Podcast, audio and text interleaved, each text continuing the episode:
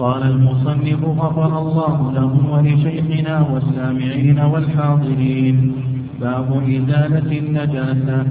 يجزم في غسل النجاسات كلها إذا كانت على الأرض غسلة واحدة تذهب بعين النجاسة، وعلى غيرها سبع، إحداها بتراب في نجاسة كلب وخنزير، ويجزئ عن التراب أشنان ونحوه، وفي نجاسة غيرهما سبع بلا تراب، ولا يطهر متنجس بشمس ولا ريح ولا جلد ولا استحالة غير الخمرة، فإن خللت أو تنجس دهن مائع لم يطهرا، وإن خفي موضع نجاسة غسل حتى يجزم بزواله، ويطهر بول غلام لم يأكل الطعام بنطشه، ويعفى في غير مائع، ومطعوم عن يسير دم نجس من حيوان ضامر وعن أثر السجمار، ولا ينجس الآدمي بالموت.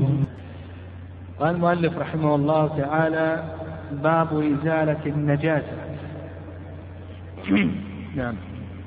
قول المؤلف رحمه الله إزالة النجاسة، وأولا مناسبة هذا الباب لما قبله. تقدم لنا في أول كلام المؤلف رحمه الله تعالى أن الطهارة إما أن تكون عن حدث، وإما أن تكون عن خبث، وإما أن تكون في معنى رفع الحدث.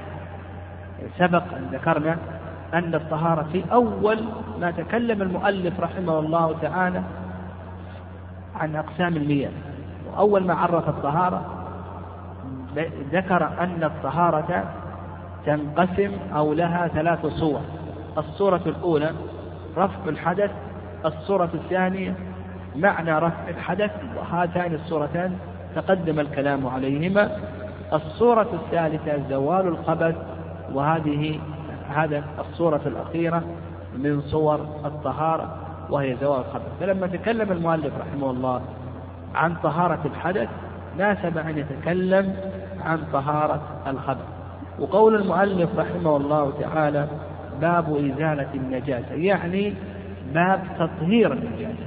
يعني قول إزالة النجاسة معنى ذلك يعني تطهير النجاسة، كيف نطهر النجاسة وكيف تطهر النجاسة إلى آخره.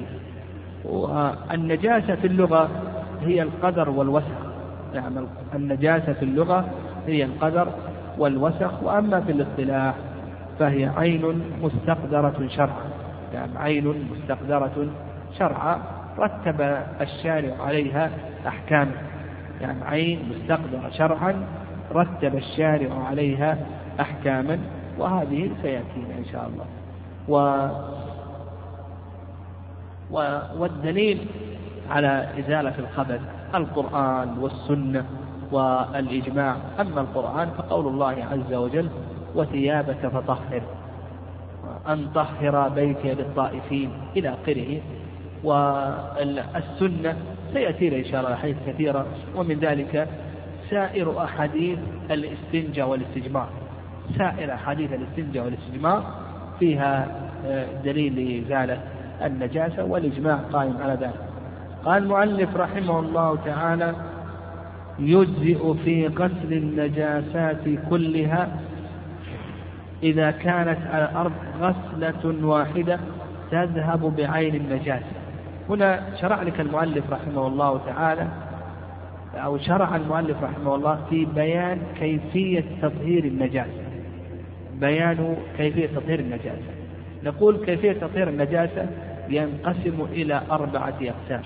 يعني ينقسم إلى 4 أقسام. القسم الأول أن تكون النجاسة على الأرض. يعني القسم الأول أن تكون النجاسة على الأرض. فإذا كانت النجاسة على الأرض أو على الحيطان، يعني على الحائط والجدران ونحو ذلك، فهذه يقول لك المؤلف رحمه الله غسلة واحدة، تكفي غسلة واحدة، تذهب بعين النجاسة. إذا غسلت غسلة واحدة ذهبت بعين النجاسة، طهر المحل. ويدل ذلك قصة الأعرابي. يعني قصة الأعرابي لما بالع في المسجد قال النبي صلى الله عليه وسلم: أريق على بوله ذنوبا من ماء. يعني أريق على بوله ذنوبا من ماء. وهذا في الصحيحين، يكفي تصب إذا وقع بول مثلا على أرض الحمام يكفي غسلة واحدة، المهم لا يبقى شيء من عين نجاسة. فإذا صببت صبة واحدة أو مثلا على الرمل وصببت صبة واحدة كفى ذلك.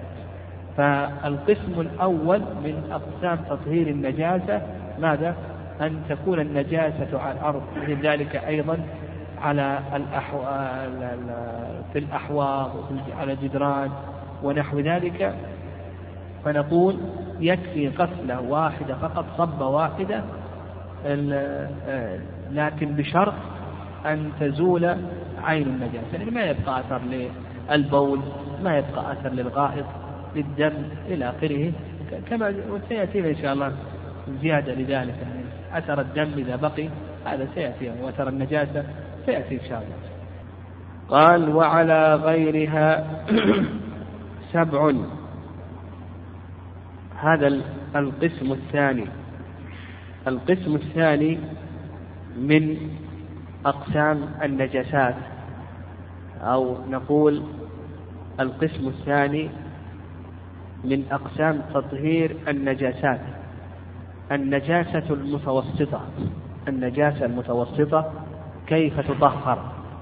والنجاسة المتوسطة هي ما عدا النجاسة المغلظة والنجاسة المخففة، وسيأتينا إن شاء الله بيان النجاسة المغلظة وكذلك أيضا بيان النجاسة المخففة. فعندنا النجاسة المتوسطة، وهي ذكرنا ضابطها، وهي ما عدا النجاسة المغلظة وما عدا النجاسة المخففة. النجاسة المتوسطة مثل نجاسة بول الكبير، الذكر الكبير، مثل نجاسة بول الأنثى، مثل نجاسة الدم المسفوح، مثل نجاسة الغائط ونحو ذلك من هذه النجاسات. هذه النجاسة المتوسطة قال لك المؤلف رحمه الله لا بد فيها من 7 غسلات، يعني ما يكفي أن تغسل، لو وقع على ثوبك بول لا يكفي أن تغسله مرة واحدة، بل لا بد من 7 غسلات. نعم، لا بد من 7 غسلات. وسيأتينا إن شاء الله ضابط الغسلة، يعني سنبين بإذن الله ما هو ضابط الغسلة. المهم يقولون لا بد أن تغسل هذه النجاسة 7 غسلات. واستدلوا على ذلك لما يروى من حديث ابن عمر قال أمرنا رسول الله صلى الله عليه وسلم بغسل الأنجاس 7. قال أمرنا رسول الله صلى الله عليه وسلم بغسل الأنجاس 7. وهذا الحديث، يعني هذا الحديث لا يثبت عن النبي صلى الله عليه وسلم، هذا الحديث غير ثابت عن النبي عليه الصلاة والسلام. الرأي الثاني أن هذه النجاسة، يعني النجاسة المتوسطة، لا يشرع في غسلها عدد، وإنما تكاثر بالماء حتى يغلب على الظن طهارة المحل وزوال النجاسة. تكاثر بالماء حتى يغلب على الظن طهارة المحل وزوال النجاسة، وهذا مذهب أبي حنيفة، وكذلك أيضا مذهب الشافعي، مذهب أبي حنيفة ومذهب مالك رحمهم الله تعالى، وهذا القول هو الصواب. نعم، هذا القول هو الصواب. وعلى هذا نقول إذا وقع على الثوب نجاسة فإنه يغسلها مرة أو مرتين أو 3 حتى يغلب على ظنه أن المحل طهر، لأن النجاسة عين مستقدرة شرعا، عين مستقدرة شرعا، فإذا زالت بأي مزيل بأي عدد طهر المحل، لأن الحكم يدور مع علته وجودا وعدما. ولم يثبت عن النبي صلى الله عليه وسلم عدد بالنسبة لإزالة النجاسة إلا فيما يتعلق بالاستجمار والاستنجاء كما سلف لنا. نعم، الاستجمار والاستنجاء هذا ثبت عن النبي صلى الله عليه وسلم العدد، ما عداه يبقى على الأصل وهو عدم التعبد بعدد.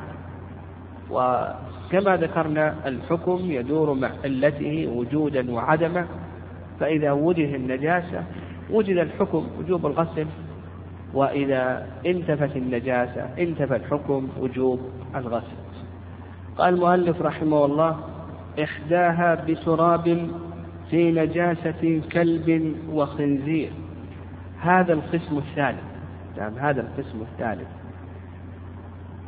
وهو النجاسة المغلظة. النجاسة المغلظة كيف تطهر؟ النجاسة المغلظة كيف تطهر؟ أولا ما هي النجاسة المغلظة؟ قال لك المؤلف رحمه الله تعالى بأن النجاسة المغلظة هي نجاسة الكلب ونجاسة الخنزير. وهذه النجاسة هذا القسم تحته مسائل، تحته مسائل. المسألة الأولى، ما هي النجاسة المغلظة؟ فقال لك المؤلف رحمه الله بأن النجاسة المغلظة هي نجاسة الكلب وكذلك أيضا نجاسة الخنزير. نعم، وهذا المشهور من مذهب الإمام أحمد رحمه الله تعالى. نعم، هذا المشهور من مذهب الإمام أحمد رحمه الله تعالى. والرأي الثاني أن النجاسة المغلظة هي نجاسة الكلب، وهذا قول الإمام مالك رحمه الله تعالى أنها نجاسة الكلب. أما الخنزير فإن نجاسته نجاسة متوسطة، لأن الدليل إنما ورد في الكلب. النبي صلى الله عليه وسلم كما في حديث أبي هريرة يقول: إذا ولغ الكلب في إناء أحدكم فليغسله 7 أولاهن بالتراب. قال: إذا ولغ الكلب في إناء أحدكم، فخص النبي صلى الله عليه وسلم الكلب. فالصواب أن النجاسة المغلظة أنها نجاسة الكلب، أما نجاسة الخنزير فهي نجاسة متوسطة. طيب، المسألة الثانية، هل التغليظ شامل لجميع الكلب أو نقول بأنه خاص في موضع من مواضع الكلب؟ هل هو شامل أو نقول بأنه خاص؟ أيضا هذا موضع خلاف بين أهل العلم رحمهم الله. يعني عندنا ريق الكلب، وعندنا أيضا الروث الكلب، وعندنا لبنه، وعندنا بوله، وعندنا دمه. هل النجاسة المغلظة شاملة لجميع الكلب، لجميع أجزاء، أو نقول بأنه خاص بريقه وما ولغ فيه الكلب؟ نعم، هذا موضع خلاف بين أهل العلم رحمهم الله. والصواب في هذه المسألة أن هذا خاص بريق الكلب وما ولغ فيه الكلب، لأن الأصل عدم التغليظ. فنقتصر على النص، والنبي صلى الله عليه وسلم قال: إذا ولغ الكلب في إناء أحدكم، إذا ولغ الكلب. فالصواب أنه خاص بريق الكلب. الصواب أنه خاص بريق الكلب وما ولغ فيه الكلب.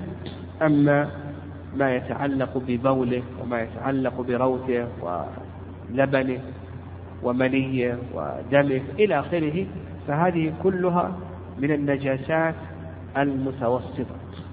طيب، المسألة الثالثة: هل هو خاص بكلب دون كلب، أو أنه يشمل الكلب الذي يباح اقتناؤه والكلب الذي لا يباح اقتناؤه؟ نقول بأنه شامل، لأن الحديث عام. فالولوغ إذا ولغ الكلب نقول بأنه شامل، يشمل الكلب الذي يقتنى ككلب الصيد والحرث والماشي والكلب الذي لا يقتل. قال المؤلف رحمه الله إحداهن بتراب. نعم إحداهن بتراب.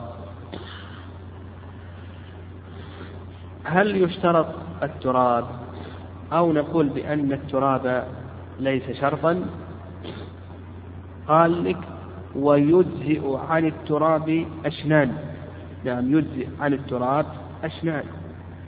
الأشنان هذا نوع من الثمر يستخدم في غسل الملابس، يستخدم في غسل الملابس. هذا يقول لك المؤلف رحمه الله بأن التراب لا يتأثر. وقبل ذلك قبل أن ندخل في هذه المسألة قول المؤلف رحمه الله سبع. يعني هذه المسألة الرابعة، يعني هل يجب التسبيع في نجاسة الكلب أو نقول بأن التسبيع ليس واجبا في نجاسة الكلب؟ المؤلف رحمه الله يقول لا بد من سبع غسلات، وهذا مذهب الشافعي، ودليل ذلك ما سلف من حديث أبي هريرة رضي الله تعالى عنه. والرأي الثاني رأي أبي حنيفة ومالك أن التسبيع ليس شرطا، وأنه يكتفى بثلاث غسلات، لأن أبا هريرة رضي الله تعالى عنه أفتى بالغسل ثلاثة.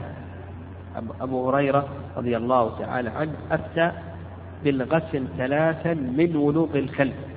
نعم من ولوغ الكلب، وهذا ثابت عن أبي هريرة رضي الله تعالى عنه، لكن نقول العبرة بما روى الراوي لا بما رأى، فالصواب في ذلك ما دام فيه سنة مرفوعة للنبي صلى الله عليه وسلم. يقول الصواب في هذه المسألة أنه لا بد من سبع مرات. طيب قال لك بتراب، هل التراب شرط أو ليس شرطا إلى آخره؟ يعني هل لا بد من التراب أو نقول بأن التراب ليس شرطا؟ المذهب أن التراب ليس شرطا، لا بد من التراب أو من شيء يقوم مقام التراب، لا يتعين التراب.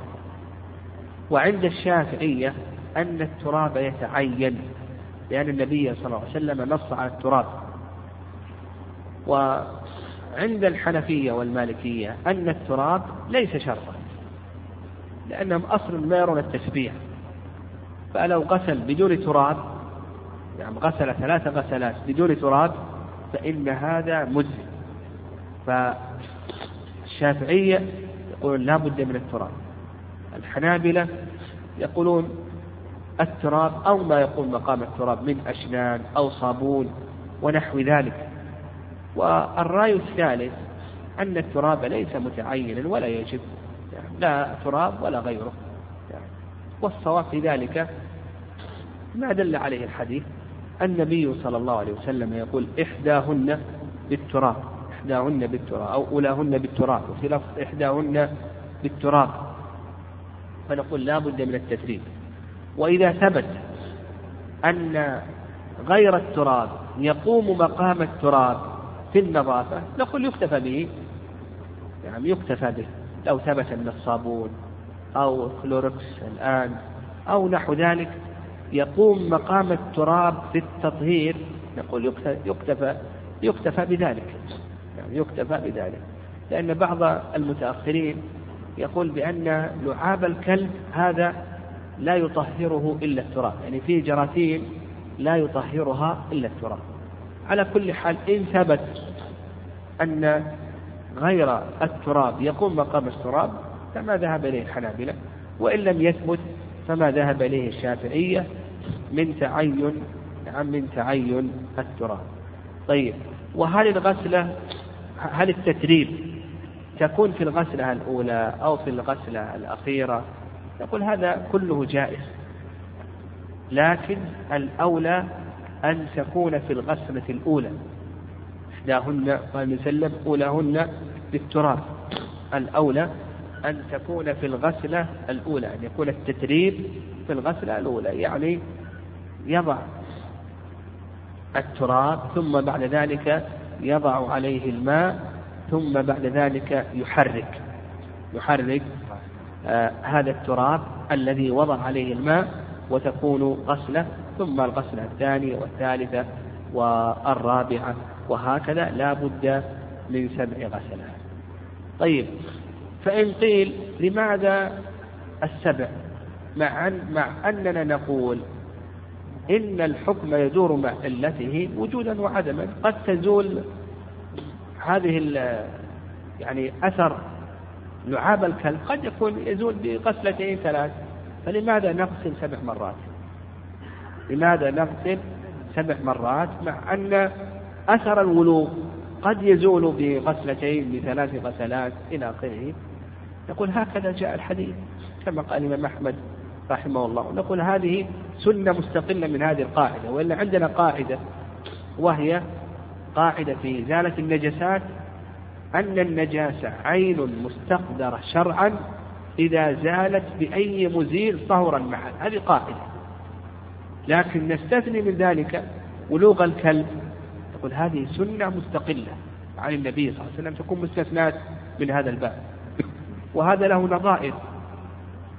السرقة لكي نقطع اليد في السرقة لا بد من حرز يكسر القفل ويأخذ المتاع لكي نقطع يده، لكن أحيانا ما نشترط الحرز، مثل إذا جحد العارية ما في حرز، ما كسر وما كسر الدكان حتى نقطع يده، أخذ الكتاب في ضوء النهار عارية ثم جحده ومع ذلك تقطع يده، نقول بأن هذه ماذا؟ نقول سنة مستقلة مستثنات من هذا الباب الكبير، يعني سنة مستقلة مستثنات من هذا الباب الكبير. قال المؤلف رحمه الله 7 بلا تراب. وفي نجاسة غيرهما 7 بلا تراب، تكلمنا عليه، قلنا أن النجاسة المتوسطة المشهور من المذهب أنه لا بد فيها من 7 غسلات.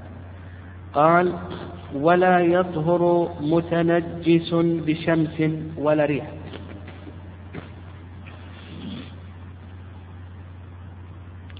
المؤلف رحمه الله تعالى ذكر 3 أقسام، يعني النجاسة على الأرض والنجاسة المتوسطة والنجاسة المغلظة. بقينا في النجاسة المخففة وهذه سيأتي بيانها إن شاء الله. طيب قال لك ولا يطهر متنجس، هنا قال المؤلف رحمه الله متنجس ولم يقل نجس، لأن عندنا نجس وعندنا متنجس. فالمتنجس هو الشيء الطاهر، ونقول العين الطاهرة التي طرأت عليها نجاسة. المتنجس هذا هي العين الطاهرة التي طرأت عليها نجاسة، مثل الثوب عين طاهرة طرأت عليه نجاسة، وهذه يسميها العلماء رحمهم الله بالنجاسة الحكمية. النجاسة الحكمية. أما النجس فهي العين التي ذاتها وأصلها نجس، مثل الغائط، البول إلى آخره، الكلب، هذه عينه وذاته نجسة. فالنجس على المذهب ما يطهر أبدا، لو غسلت الكلب بماء البحر ما طهر، لو غسلت الروث إلى آخره ما طهر إلى آخره. لكن المتنجس أن تكون العين طاهرة ثم تطرأ عليها النجاسة، هذا هو الذي يطهر. طيب هذا المتنجس يعني ما كانت نجاسته نجاسة حكمية، يعني عينه طاهرة ثم طرأت عليه النجاسة، هذا الذي نجاسته نجاسة حكمية. ما هي آلة تطهيره؟ أراد المؤلف رحمه الله أن يبين لك آلة تطهيره، فقال لك المتنجس هذا ما يطهر بالشمس، وكذلك أيضا ما يطهر بالريح، وكذلك أيضا ولا يطهر بالدلك. لو أتيت بالثوب، الثوب أصابه بول أو الفراش أصابه بول وجعلته في الشمس وذهب أثر البول، أقول لك ما طهر. أو الريح، عرفته للريح وذهب أثر النجاسة، يقول لك ما يطهر. بالدلك على هذا الشيء الثقيل، الطاولة وقع عليه شيء من البول وأتيت بالمنديل ومسحته، قال لك ما يطهر المؤلف. طيب وش اللي طهر؟ ما هي الآلة؟ قال لك الماء. نعم، يقول لك الماء هو الذي يطهر. وهذا يعني الجمهور جمهور العلماء رحمهم الله تعالى يقول اشترط الماء لتطهير النجاسة، الماء لتطهير المتنجس، يقول اشترط الماء لتطهير المتنجس. واستدلوا على ذلك، نعم استدلوا على ذلك بما تقدم في الصحيحين أن النبي صلى الله عليه وسلم لما بال الأعرابي أمر بذنوب من ماء فأهريق على بوله.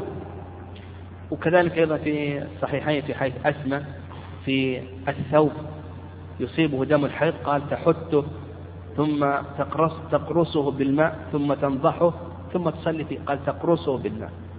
والرأي الثاني رأي أبي حنيفة رحمه الله، نعم رأي أبي حنيفة رحمه الله تعالى أن النجاسة أو أن المتنجس يطهر بأي مطهر، نعم بأي مطهر. وهذا اختيار شيخ الإسلام ابن تيمية رحمه الله، كذلك أيضا ابن القيم رحمه الله تعالى. واستدلوا على ذلك أن الإجماع قائم على أن الخمر تطهر بالاستحالة بنفسها.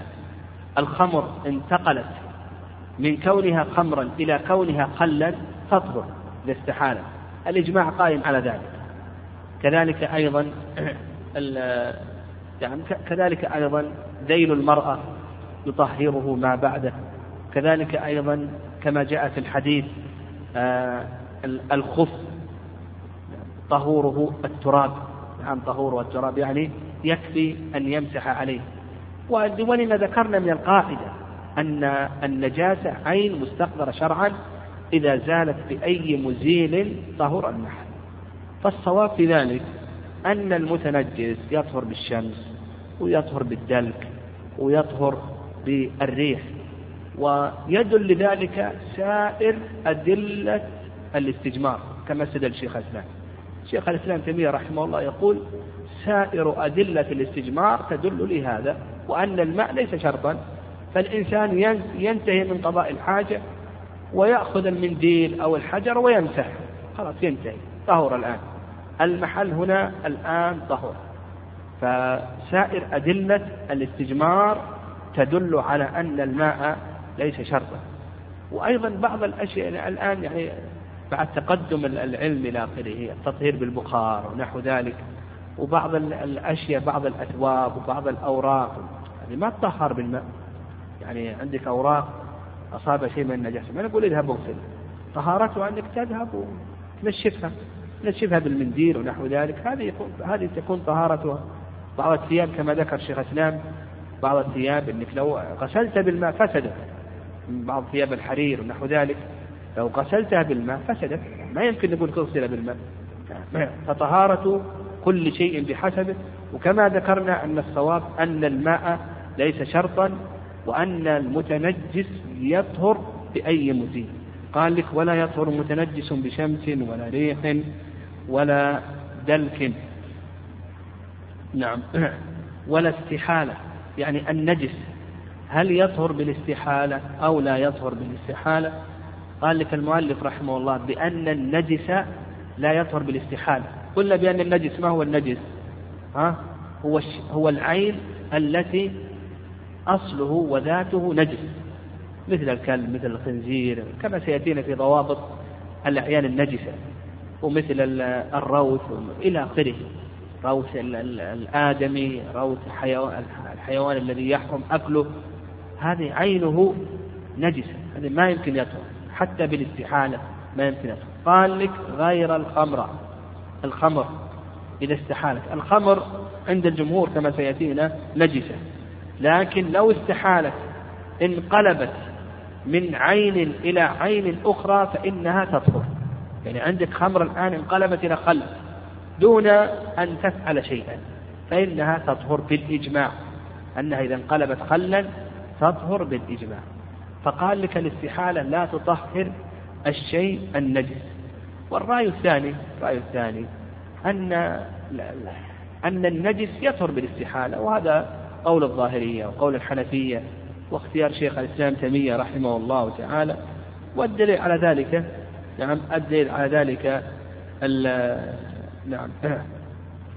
الدليل على ذلك ما تقدم أن الإجماع قائم على أن الخمر يطهر بالاستحالة. نعم، الإجماع قائم على أن الخمر يطهر بالاستحالة. وكذلك أيضا من الأدلة على ذلك أن النبي صلى الله عليه وسلم لما أراد أن يبني مسجدا نبش قبور المشركين، نبش قبور المشركين وبنى مسجده على هذه القبور، لأن هذه المشركون استحالت، نعم استحالت أجزاءهم إلى آخره. ومع ذلك ما ورد أن يسلم غسل أو نقل أو نحو ذلك، نقول بأن هذه استحالة.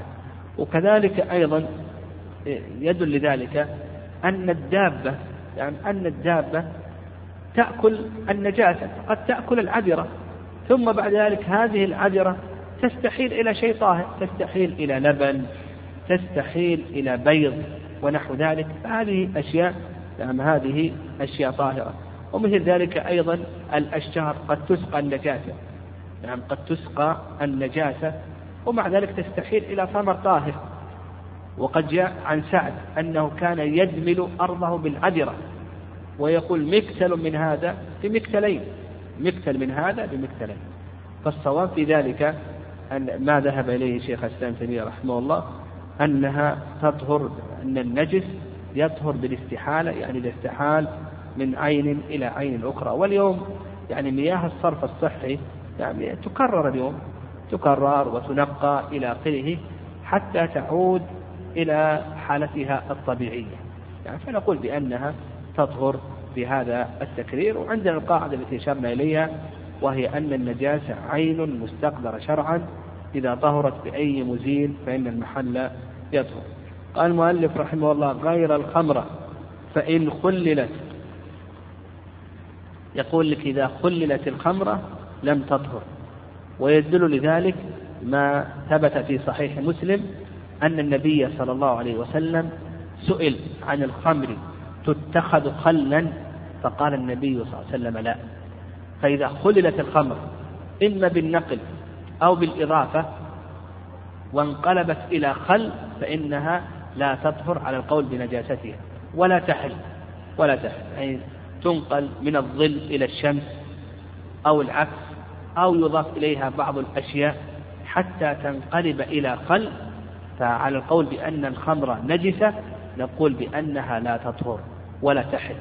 لكن لو تخللت بنفسها فالإجماع قائم على أنها تطهر وتكون مباحة. قال أو تنجس دهن مائع لم يطهر. نعم، أيضا يقول لك المؤلف رحمه الله الذي يطهر من المائعات على المذهب هو الماء فقط، ما عدا الماء ما يطهر. إذا كان عندك شيء مائع ووقعت فيه نجاسة ما يطهر، عندك عسل وقعت فيه نجاسة نقطة فول ما يطهر، عندك دهن وقعت فيه نجاسة ما يطهر، عندك زيت ما يطهر، عندك بنزين ما يطهر. وش اللي يطهر؟ ولك الماء فقط كما تقدم، وسبق لنا كيفية تطهير الماء. أما ما عدا ذلك من المائعات، يعني من المائعات فإنها لا تطهر، يعني لا تطهر. ويعللون بهذا يقولون بأن المائعات لا تطهر إلا الماء. قالوا لأن الماء لا يتحقق وصوله إلى أجزاء هذا المتنجس أو إلى جميع أجزاء هذا المتنجس، يقولون بأن الماء لا يتحقق وصوله إلى جميع أجزاء هذا المتنجس. طيب، والرأي الثاني رأي أبي حنيفة رحمه الله، والحنفية رحمهم الله هم من أحسن الناس فيما يتعلق بإزالة النجاسة، يعني من أحسن المذاهب مذهب أبي حنيفة رحمه الله تعالى في الجملة. الحنفية يقولون بأن المائعة تطهر، نعم تطهر، وهذا اختيار شيخ الإسلام ابن تيمية رحمه الله، وهذا القول هو الصواب. وعلى هذا عندك الدهن إذا وقع فيه نجاسة إما بالإضافة بالمكاثرة وإما بالطبخ، ومثل أيضا الزيت ونحو ذلك. المهم كما ذكرنا في الضابط أن النجاسة عين مستقدرة شرعا، إذا زالت بأي مزيل طهر المحل. عندك الزيت، عندك الدهن إلى آخره. وقال المؤلف رحمه الله دهن مائع، هذا يخرج ماذا؟ يخرج الدهن الجامد. نعم الدهن الجامد، الدهن الجامد هذا أمر سهل. يقول لك على كلام المؤلف أن الدهن الجامد يطهر، فإذا وقعت فيه نجاسة بالإمكان تزيل النجاسة، لكن بالنسبة للدهن المائع هو الذي يرى المؤلف رحمه الله بأنه لا يطهر.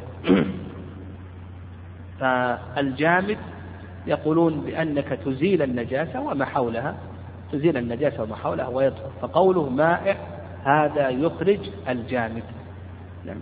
قال المؤلف رحمه الله: وإن خفي موضع نجاسة غسل حتى يجزم بزواله. إذا خفي موضع نجاسة، مثلا نجاسة في الأرض، نجاسة على الثوب، ولا تدري، يعني تدري، نقول يتحرى الإنسان ويغسل حتى، قال المؤلف رحمه الله، يجزم. نعم، والصواب في ذلك أن يقال حتى يغلب على ظنه، فإذا غلب على ظنك، لأن الظن معتبر في العبادات، فإذا غلب على ظنك أن المحل طهر كفى ذلك. فإذا كان هناك نجاسة، لا أدري أين كانت النجاسة، هل هي في طرف الثوب، في أسفله، في أعلاه، في الكم، في أي مكان، نقول تغسل تنظف حتى يغلب على الظن أن المحل طهر، لأن الظن معتبر في العبادة. قال: ويطهر بول غلام لم يأكل الطعام. يطهر بول غلام، هذا القسم الرابع وهو النجاسة المخففة.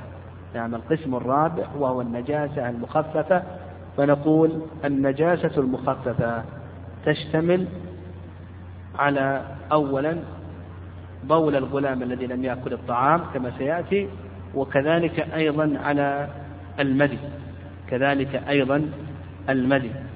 فالمذي هذا نجاسته نجاسة مخففة، وكذلك أيضا بول الصبي الذي لم يأكل الطعام. وقال لك المؤلف رحمه الله: ويطهر بول غلام لم يأكل الطعام بنضح، يعني يكفي فيه الرش. بول الغلام الذي لم يأكل الطعام يكفي فيه النضح، الرش، وهذا مذهب أحمد والشافعي، خلافا لأبي حنيفة ومالك. أبو حنيفة ومالك يقولان لا بد فيه من غسل، والصواب ما ذهب إليه المؤلف رحمه الله تعالى. ويدل ذلك حديث عائشة رضي الله تعالى عنها أن النبي صلى الله عليه وسلم أتي بصبي فبال على ثوبه فدعا بماء فأتبعه إياه. أتي بصبي فبال على ثوبه فدعا بماء فأتبعه إياه، وهذا في الصحيحين، وفي حديث أم قيس فنضحه. نعم، في نضحه. فنقول الصبي، نعم، الغلام الذي لم يأكل الطعام يكفي فيه النضح. طيب، وقال المؤلف رحمه الله بول، هذا يخرج ماذا؟ يخرج الغائط. أما القيء فطاهر، صحيح أن القيء طاهر حتى لو تغير، هذا طاهر، لكن غائط الغلام هذا كبول الأنثى، يعني من النجاسات المتوسطة وليس من النجاسة المخففة. فقول بول هذا يخرج الغائط، وقول غلام هذا يخرج الأنثى. فالأنثى لا فرق بين الصغيرة والكبيرة، بولها كله من النجاسة المتوسطة التي تكاثر بالماء حتى يغلب على الظن زوال النجاسة.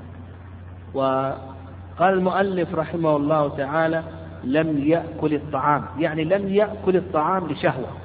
يعني لم يأكل الطعام لشهوة، فإذا كان يأكل الطعام لشهوة، يعني أنه يصيح يريد الطعام ويشرئب إليه، فهذا نجاسته كنجاسة الكبير. لكن إذا كان غذاؤه اللبن، فهذا غذاؤه اللبن ولم يأكل الطعام لشهوة، فهذا هو الذي ينضح بوله. وقد ذكر العلماء رحمهم الله أن ما يوضع في فمه ويمتصه، مثل لو وضع في فمه، لو وضعنا عسلا في فمه وقام بامتصاص هذا العسل أو نوعا من أنواع الطعام وقام بامتصاص هذا الطعام إلى آخره، هذا لا يكون قد أكل الطعام لشهوة. هذا لا يكون قد أكل الطعام لشهوة. الذي أكل الطعام لشهوة والذي يرغب فيه ويشرب إليه ويصيح إلى آخره، هذا هو الذي يكون بوله كبول الكبير. أما إذا لم يأكل الطعام لشهوة وكان لبن غذاؤه هو اللبن إلى آخره، فهذا هو الذي ينضح. قال بنضحه. طيب، وقد ذكر العلماء رحمهم الله يعني الشارع لماذا جعل بول الأنثى حتى ولو كانت صغيرة لا بد فيه من الغسل، وأما بول الذكر فإنه يكتفى فيه بالنضح.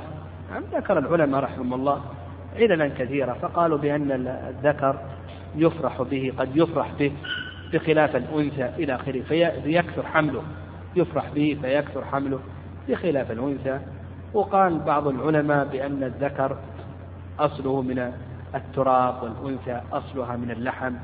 وقال بعض العلماء بول الذكر ينتشر، بول الأنثى يجتمع إلى آخره. على كل حال نقول هذه هي السنة، هكذا جاء الحديث كما قال الإمام أحمد رحمه الله تعالى.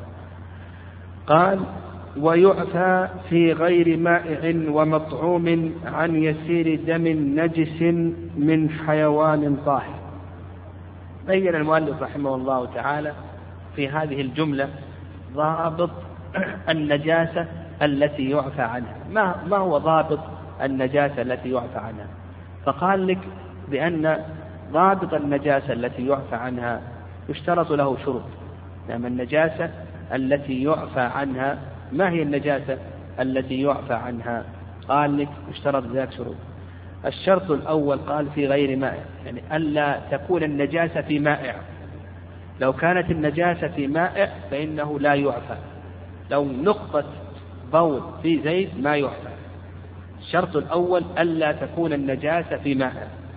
قال لك ومطعوم أيضا، الشرط الثاني ألا تكون النجاسة في أي شيء، في مطعوم. لو وقعت نقطة نجاسة على بر أو شعير أو مطعوم إلى آخره ما يعفى، نعم لا يعفى. فالشرط الأول ألا تكون في مائع، الشرط الثاني ألا تكون في مطعوم، الشرط الثالث أن تكون يسيرة ليست كثيرة، الشرط الرابع أن تكون النجاسة دم، أن تكون دما، الشرط الخامس أن تكون من حيوان طاهر. وسبقا بينا لكم في باب الآنية، بينا الحيوان الطاهر وغير الطاهر. مثلا الحيوان الطاهر كالآدمي، الحيوان الطاهر كمأكل اللحم لو خرج منه دم فإن دمه نجس إلى آخره. فإذا توفرت هذه الشروط الخمسة يعفى. في غير مائع، في غير مطعوم، يسيرة من دم، أن تكون النجاسة دما، أن تكون من حيوان طاهر. فإذا توفرت هذه الشروط الخمسة فإنه يعفى، يعني لا بد من هذه الشروط الخمسة. وهذا ما ذهب إليه المؤلف رحمه الله تعالى.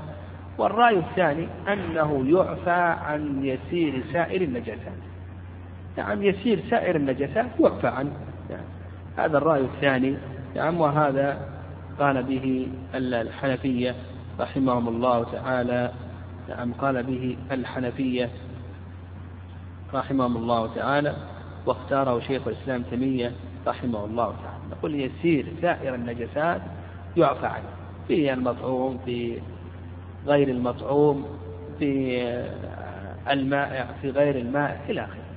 فنقول إذا كانت النجاسة يسيرة يعفى عن ذلك. فإذا وقع على الثوب نجاسة يسيرة يعفى عن ذلك، أو مثلا وقعت نجاسة يسيرة على البقعة إلى آخره. المهم الضابط في ذلك أنه يعفى عن يسير سائر النجاسة، سواء في الصلاة أو في المطعومات إلى آخره. ودليل ذلك، نعم دليل ذلك سائر أدلة الاستجمار. سائر أدلة الاستجمار تدل لذلك.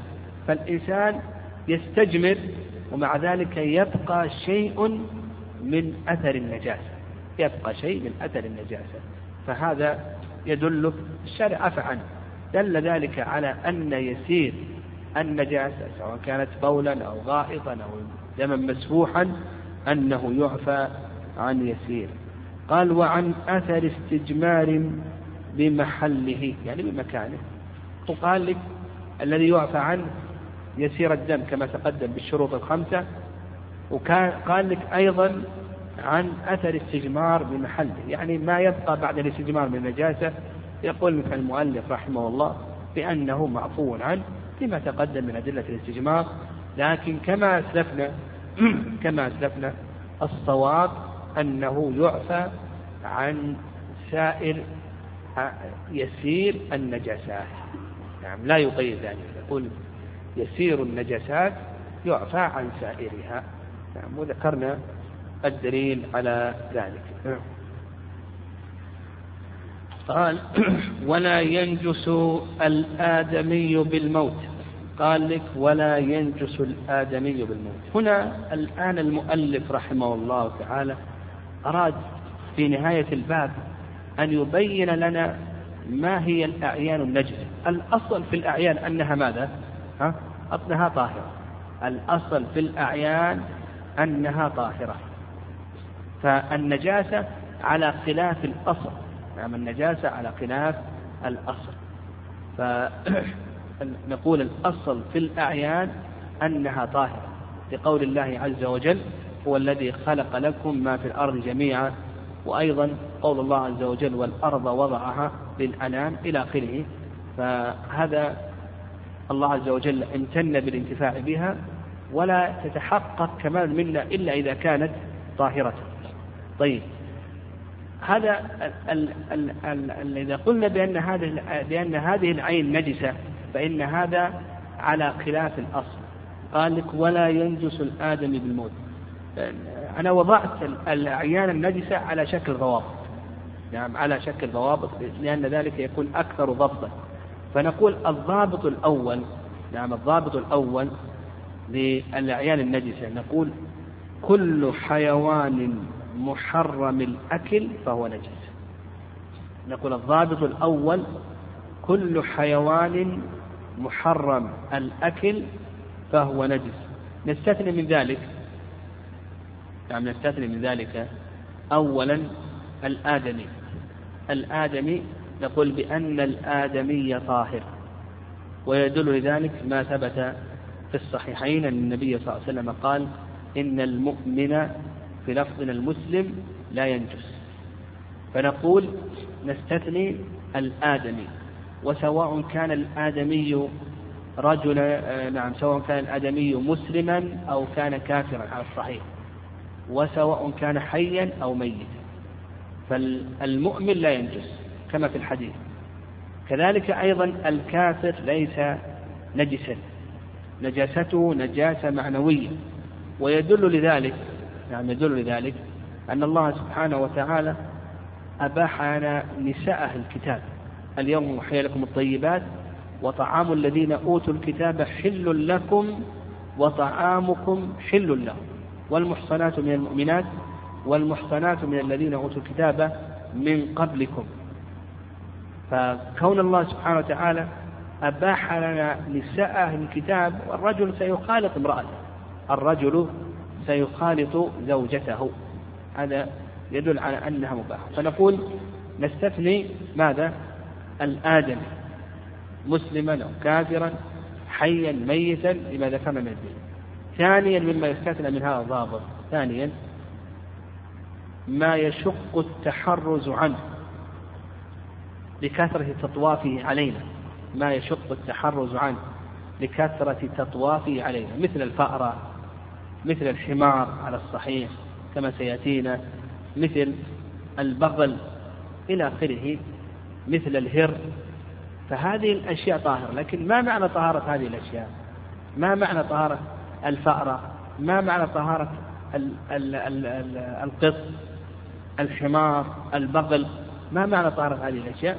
نقول بأن ريقها طاهر، وسؤرها يعني بقية الطعام طاهر، ريقها وسؤرها طاهر، عرقها طاهر، شعرها طاهر، دمعها طاهر.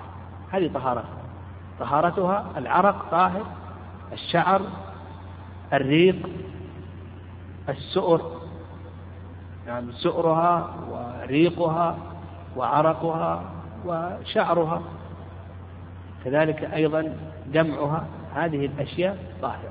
هذا معنى طهارة هذه الأشياء. أما ما يتعلق بروثها وبولها ومنيها ولبنها ودمها إلى آخره ولحمها فهذا نجس، هذا نقول بأنه نجس. طيب، ثالثا مما يستثنى ما لا نفس له سائلة، يعني ما نفس له سائلة، فنقول بأن ما نفس له سائلة هذا طاهر، فكل شيء إذا قتلته لم يخرج منه دم يسير نقول بأنه طاهر. فأصبح عندنا الضابط الأول، نقول كل حيوان محرم الأكل نجس إلا الآدمي، ما يشق التحرز عنه كثرة التطوافع، وذكرنا معنى طهارته. أيضا ماذا؟ نعم، ما ليس له نفس سائل. الضابط الثاني، نعم الضابط الثاني، نقول ما خرج من محرم الأكل فهو نجس. نعم الضابط الثاني، نقول ما خرج من محرم الأكل فهو نجس، لكن نستثني، نعم نقول ما خرج من محرم الأكل فهو نجس، لكن نستثني أولا ما يتعلق بالآدمي، ما يتعلق بالآدمي، ريق الآدمي، عرقه، ريقه، عرقه، لبنه، منيه، منيه، مخاطه، رطوبة فرج المرأة، رطوبة فرج المرأة، أيضا الدم كما سيأتينا، وهذا سيأتينا في ضابط الدم، يعني الدم الخارج من بقية البدن، نعم الصحيح أنه يستثنى، نعم الصحيح أنه يستثنى. فنستثني بالنسبة للآدمي ريق الآدمي، عرقه، مخاطه، منيه، لبنه، نعم لبنه إلى آخره، هذه الأشياء مستثناة من الآدمي. كذلك أيضا ما خرج مما لا نفس له سائلة نقول بأنه طاهر، يعني لو قتلت عقربا وخرج منها شيء، قتلت صرصارا خرج منه شيء، قتلت عنكبوتا، خنفسا، جعلا وخرج منه شيء، نقول بأن هذا الخارج أيضا طاهر مستثنى. وثالثا مما يستثنى ما خرج مما يشق التحرز عنه كما تقدم، يعني عرق ما يشق التحرز عنه، وريقه، وكذلك أيضا يعني عرقه، كذلك أيضا ريقه، كذلك أيضا دمعه، هذه الأشياء نقول بأنها طاهرة. هذا الضابط الثاني، نقول الضابط الثاني ما خرج من محرم الأكل فهو نجس، لكن استثنينا ما تقدم. طيب، الضابط الثالث، نعم الضابط الثالث كل ميتة فهي نجسة. أما الضابط الثالث نقول كل ميتة فهي نجسة، والميتة هي كل ما مات حتف أنفه أو ذكي ذكاة غير شرعية، كل ما مات حتف أنفه أو ذكي ذكاة غير شرعية، فنقول كل ميتة فهي نجسة، لكن نستثني من ذلك ميتة الآدمي، ميتة البحر، ميتة الآدمي، ميتة البحر، ميتة ما لا نفس له ساكنة، نستثني ميتة الآدمي، ميتة البحر، ميتة ما لا نفس له ساكنة.